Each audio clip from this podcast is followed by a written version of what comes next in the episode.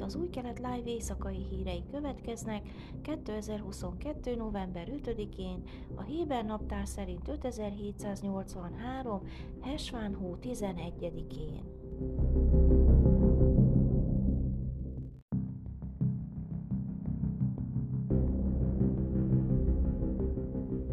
Blinken amerikai külügyminiszter csütörtök este felhívta Jair Lapid távozóban lévő miniszterelnököt, hogy megköszönje partnerségét és gratuláljon Izraelnek a szabad és tisztességes választásokhoz. A külügyminiszter továbbá mély aggodalmának adott hangot a Judea és Szamáriában kialakult helyzet miatt, ideértve a megnövekedett feszültséget, erőszakot, valamint izraeli és palesztin áldozatokat, és hangsúlyozta, hogy mindenfélnek sürgősen csillapítania kell a helyzeten.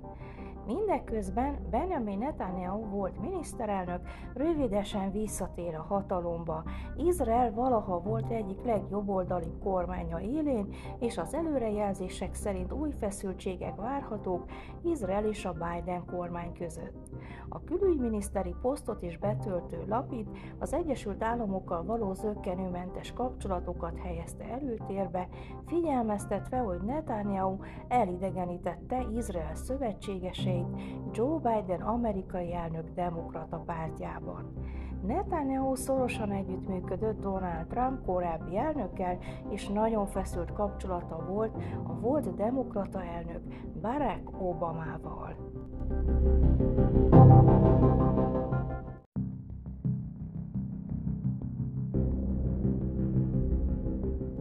Gilad Erdán izraeli ENSZ nagykövet tiltakozott amiatt, hogy az ENSZ egyik testülete nem volt hajlandó terrorizmusnak minősíteni egy 84 éves nő szeptemberi meggyilkolását.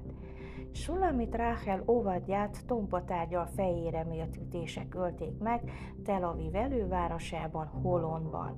A rendőrség szerint a gyilkosságot a palesztin Mósa Szarszor követte el. A gyilkosság utáni reggel felakasztva találtak rá Tel Aviv központjában.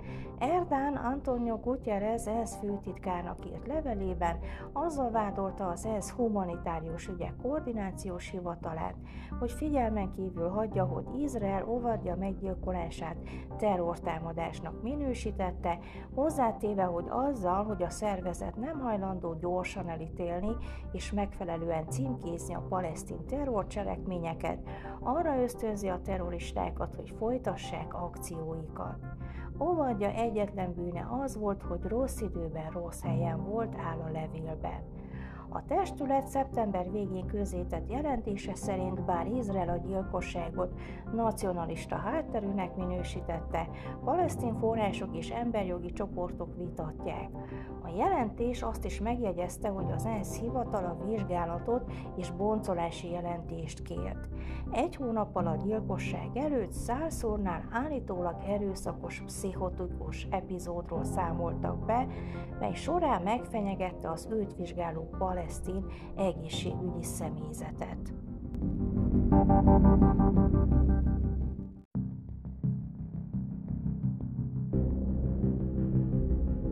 Időjárás vasárnap napos idő várható, Jeruzsálemben 23, Hajfán 24, Ejlátó 29, míg Ásdodban és Tel Avivban 26 fokra lehet számítani. Ezek voltak az új kelet hírei szombaton. Shavuatov!